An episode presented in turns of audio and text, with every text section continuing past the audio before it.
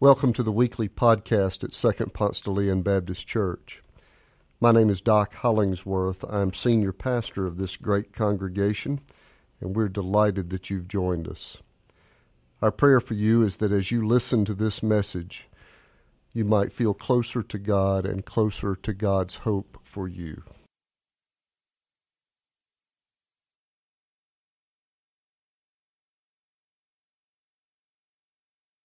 Today is an amazing day because we get to talk about risk management. You know, I'm standing in a breezeway and stairs are behind me because every time that you take a risk, you actually step out hoping that there is a step to comfort your foot. You never know what could happen. It could be great or it could be horrible. And so we take risk in so many forms of our life. And it's been said that if there is no risk, there is no reward. I even love the way that President Jimmy Carter once said to go out on a limb because that's where the fruit is. Today, my friends, we're going to talk about risking control because I don't know about you, but Lord knows I love control. You see, to risk it means to attempt something without having all the details as to how or if that will work out. We take risk in marriage, in business ventures, in transferring schools, and even in walking out of the door each morning. Risks are all a part of life, but hey, don't get me wrong, I know risks are scary. The reasons that risk are scary is because the product of taking a risk could be awesome or it could be horrible. This is why so many people like to say, uh, maybe, maybe not, maybe, uh, okay, no, I'm not going to do it. you see, the biggest risk that I've taken in my life, believe it or not, is getting married to Lauren. I wanted to know would she love the good parts of Josh along with the weird parts of Josh? You know, those weird parts of Josh where Josh likes to get up at 2 a.m. and watch ESPN and holler at the TV while she's trying to go to sleep. I wanted to know would she run the marathon of life with me that is sometimes filled with hills of hope, but also filled with rough terrain that can be terrible. However, the risk that I've taken has proven to be beneficial for us both, thank God. But, friends, if we are ever going to gain a deeper relationship with God or make the world a better place, we have to learn how to take responsible risk.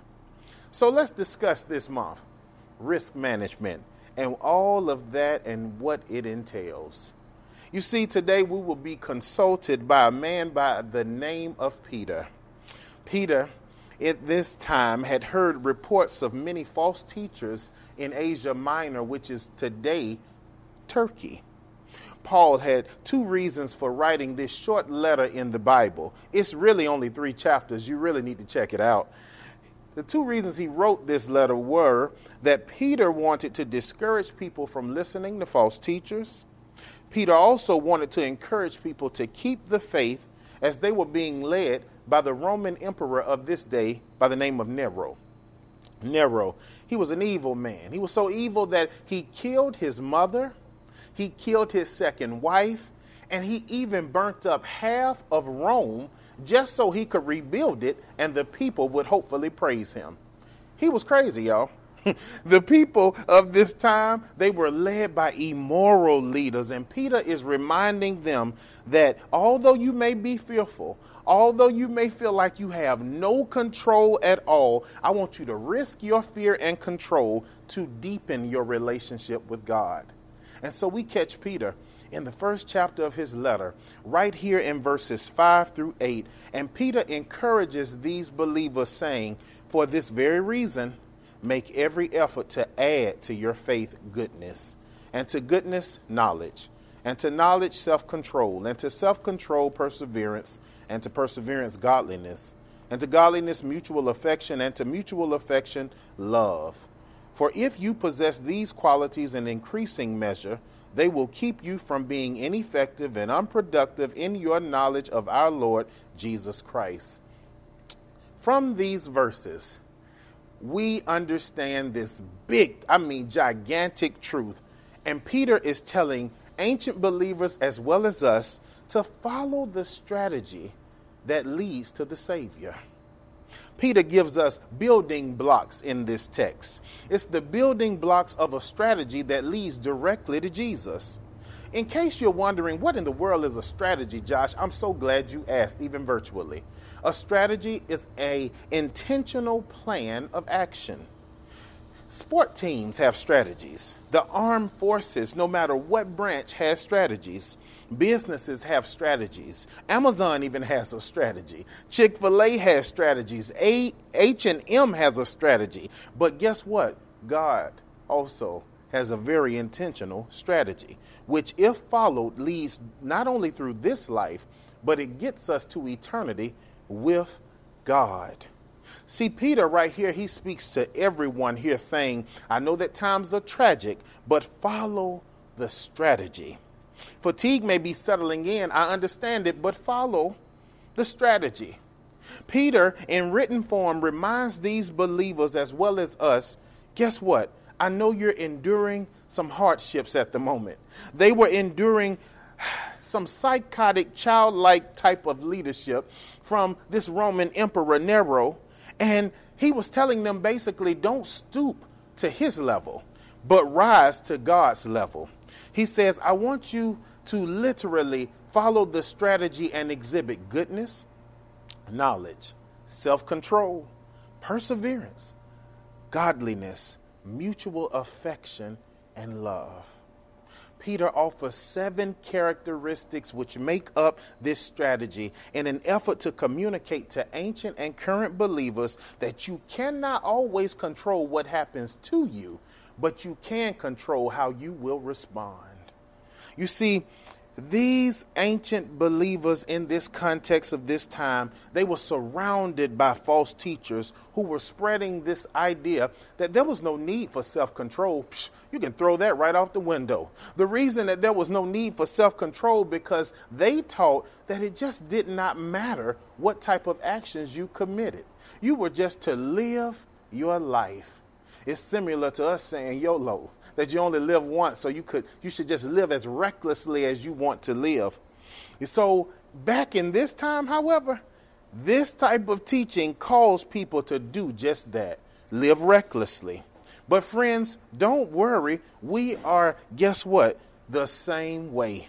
You see, there's a remnant of false teaching even now in our society where many people say, well, Jesus died for my sins, so I can just live any way that I want to right? No. Hmm. God understands, yes, that we will make mistakes and that we are not perfect, but God desires that we grow, that we mature, and that we allow God to transform us from the inside out. Growth, maturity, and transformation are all a part of the strategy that leads directly to the Savior. But if by chance you don't understand this, you say, okay, those were Peter words, they have nothing to do with me. Allow me to submit and suggest to you a coupling of sorts. Use Paul's words to Titus in Titus chapter 3, verse 14. Paul tells Titus, Our people must learn to devote themselves to doing what is good in order to provide for urgent needs and not live unproductive lives. God wants us to do what is good. God wants us to be loving. God wants us to care. God wants us to live according to what He has set forth in His Word. Follow the strategy, it leads directly to the Savior. I'm going to admit something to you. I may ruffle some feathers, so get ready. I am not a fan of the Denver Nuggets basketball team. I cannot I just cannot stand them sometimes. But one thing that I cannot knock is the buy in from all the players to the team strategy. This young, scrappy, they, this young, scrappy team never gives up. They believe they can score on any team in the league, and they believe that they can do it quite quickly. I've watched this team come back from double digit deficits. I've watched them come back from 3 1 deficits to win a game. Why? Because they have a strategy never give up, trust each other, score quickly, and play some defense. See, when teams get a lead on the Denver Nuggets or they take their foot off the gas, the Denver Nuggets never deviate from the strategy. They keep this strategy going, and it has proven to be quite beneficial. Well, friends, I want to I want to let you know something. Even though I dislike this basketball team, they teach us a lesson that no matter how our situation changes in life, we must never depart from God's strategy. When life is a mess, we should strive for goodness. When life is confusing, we should continue to learn more about God. When life becomes crazy, we should still exhibit self control. When life becomes frustrating, we must learn to take a dose of perseverance. When obstacles are presented, we must exhibit godliness. When people are challenging or disrespectful, we must give them mutual affection and love, not hate. You see, Peter and the Denver Nuggets of our day teach us the strategy exists for a reason. And as we follow the strategy by God of exhibiting goodness, knowledge, self control, perseverance, godliness, mutual affection, and love, that strategy helps us live a good life, helps the world become better, but ultimately leads to eternity with Jesus. I know we do not control everything that may happen to us, but we can control partially some things, such as our response to stressful situations, our prayer life, our actions, our speech. We control those things. And what we are partially in control of must, must point others to God as well as ourselves. So I want you to ask yourselves these questions, reflect on them, chew on them for a moment. Are you responding to situations the way God desires? Are you living the way that God wants you to live? Are you being faithful to what God has given you, or are you constantly just asking God for more? These areas can be controlled by us. But if we do not follow the strategy, how can we ever expect more from Jesus? Peter writes to us and our friends from the ancient past, and he tells us, hey, you need to relinquish all of your need for control and just embrace the strategy that leads to the Savior. So, friends, if we're going to do some risk management, we got to let this whole need for total control go. You don't have to be a control like addicted person. Let it go. But embrace the strategy that comes from God. But secondly, I want you to literally surrender everything to God. Nothing should be off limits. See, currently, in case you say, man, I cannot surrender everything to God, there's just some things I just have to be in control of. Guess what? I want you to know some of us may feel that way, but guess what? We are currently in Surrendering 101 class. Mm-hmm. The whole world is. We are having no choice but to trust that one day the pandemic will cease and we will be able to walk around outside amongst people not wearing masks, right? We are trusting that one day soon we will be able to hug each other again, go to church and sit right next to somebody who may not be our blood family member again. Actually, go into a place and not have to say, okay, hold on, let me make sure I'm six feet away from this person. But guess what? We have no clue as to when one day or someday will happen again. But guess what? All we can do is surrender, trust God, and hope that God will literally work on our behalf. You see, this action of surrendering means that we put our hands up. We say, God, I have done everything that I can do. I can't do anymore. It's all on you. That's what surrendering looks like. And I know the action of surrendering is so scary because it's saying, I don't have control over this, but God, I know you do, and I'm trusting you. The action of surrendering is so uncertain. The action of surrendering, yes, is a huge risk, but I was once told this great truth is that when everything is uncertain, everything that's important becomes clear. See, in our uncertainty, we notice that we do not have all the answers. It becomes clear that we don't have the full capacity to actually fix our lives. It reveals the weakness that many of us attempt to hide, and more than anything, it shows our need for God. Uncertainty, it serves as the light that reveals the mess that we are and our need for God. So, to help us today, I want us to go to yet another passage of Scripture that talks about the life of Judah and, and Israel. You see, these people were just like us. They had a hard time surrendering to God, but they had an even more challenging time of prioritizing God. It was an up and down roller coaster of faith. And if you think I made this up, when you get some time, go read 1st and 2nd Chronicles in the Bible and you'll see all of what I'm talking about. But yet today, I want us to look specifically at a portion of First Chronicles. You see, at this time, believers, they were challenged just about by everything else. And yet the Lord tells them, guess what? Your relationship will be noticed by how you live. God reminds Judah and Israel, as well as us today, that we should risk our need for control to ultimately make God the centerpiece of our lives.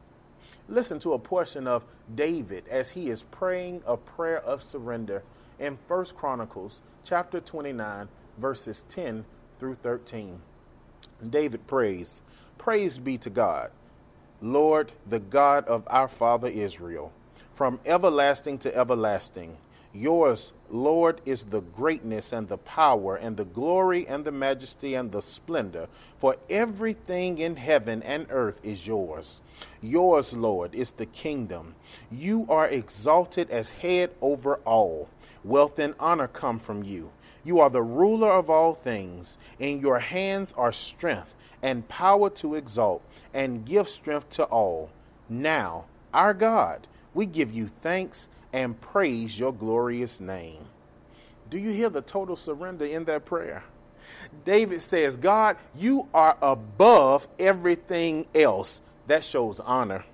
David says, Wealth and honor comes from you. You control everything. That's truth and surrender and perspective in action. You see, David has the right perspective, and he shows us why we, in fact, should risk control and surrender everything to God. He shows us that we should do this. Why? Because God is in charge of everything. And most times we spend our entire lives stressed out and jacked up on caffeine trying to be a God that, look, we don't even have the capacity to be. We are always trying to do so much. Got to go here, got to be there, got to be this to that person, got to learn this about that thing. But guess what?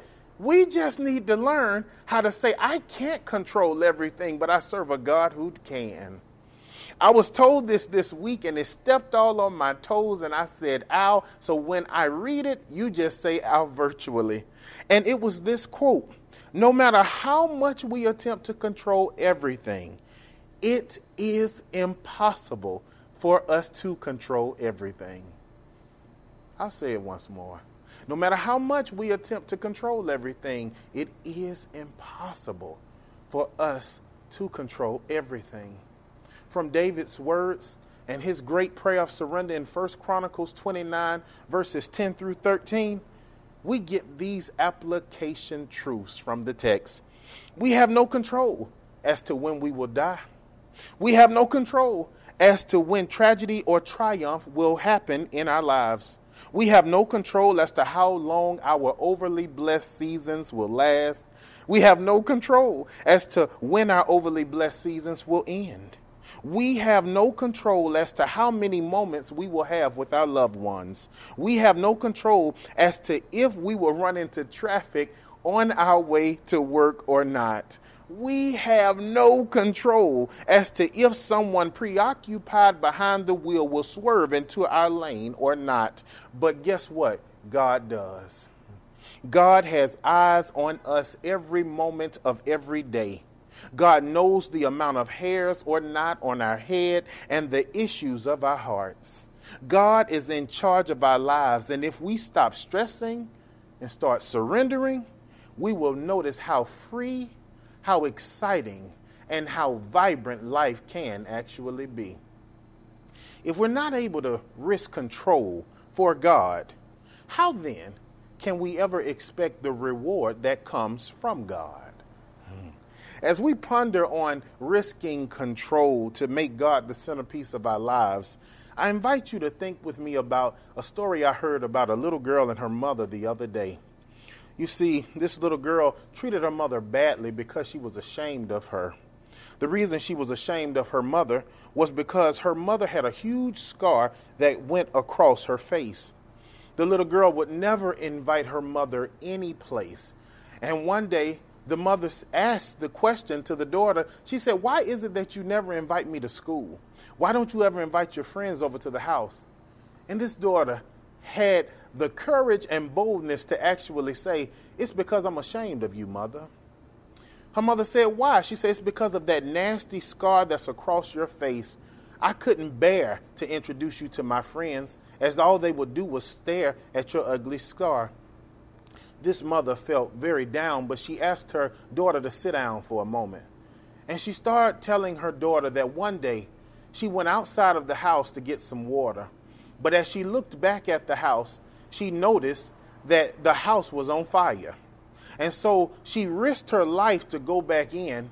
And as this daughter was a baby at this time, she ran to her daughter's crib and noticed that the fire was engulfing the crib.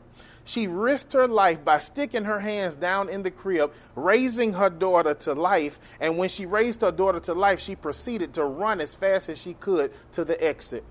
As she was running to the exit, a beam that keeps the house up began to fall. And as it began to fall, she gently threw her daughter to safety in the front yard. But the beam fell on the mother's face. And it seethed through the skin of this mother's face. And it was for about two to three minutes that the beam stood there until she was able to remove it and walk to safety. But she says this to the daughter. She says, The reason I have this scar on my face is because I risked my life to save your life. Friends, I want you to know that this mother is not the only one who has a scar that's pivotal and important and deals with us. Jesus has quite a few scars as well. Jesus has scars on his hands, he has scars on his sides, he has scars on his forehead, he even has scars on his feet. Why? Because he died for sinners like you and I. Jesus risked his life by giving up the seat right next to his Father to come to earth and deal with sinners like you and I. Jesus gave up being on the in crowd. He gave and risked being like. He risked even being rich. Why? So we could become children of God. Friends, I want to know by now, after hearing all of this, will you risk your need for total control to follow the strategy that leads to the Savior? It begins with love and it's bookended with love. Will you risk your need for control and surrender everything to God? Because God rules all, is in all, and is above all.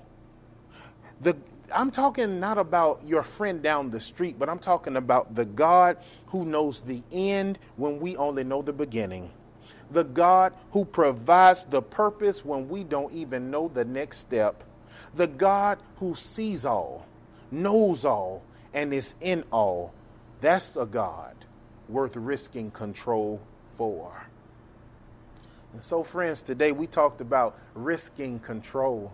And I want you to know our church is about to do some risk management as we're going to risk our control to ultimately make God the centerpiece of our life.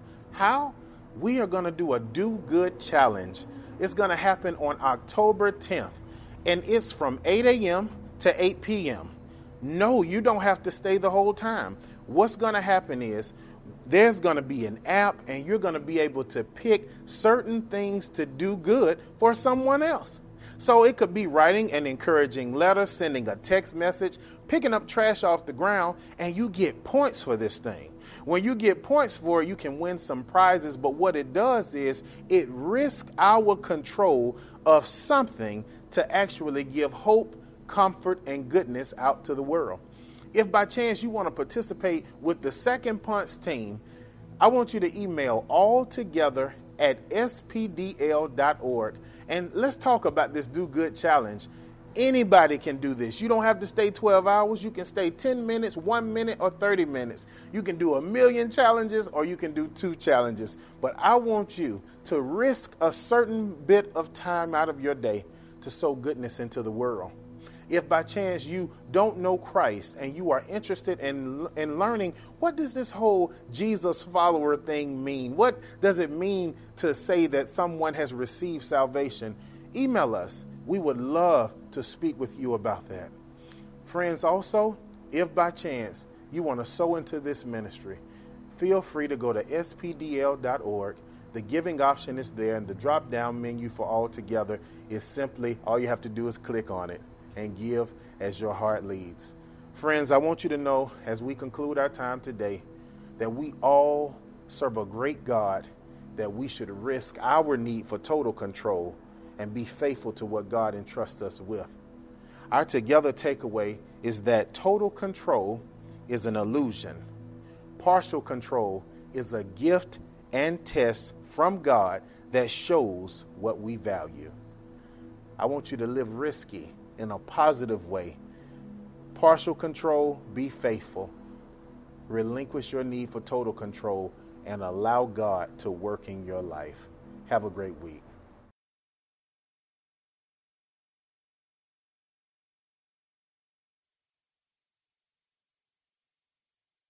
Thanks for joining us.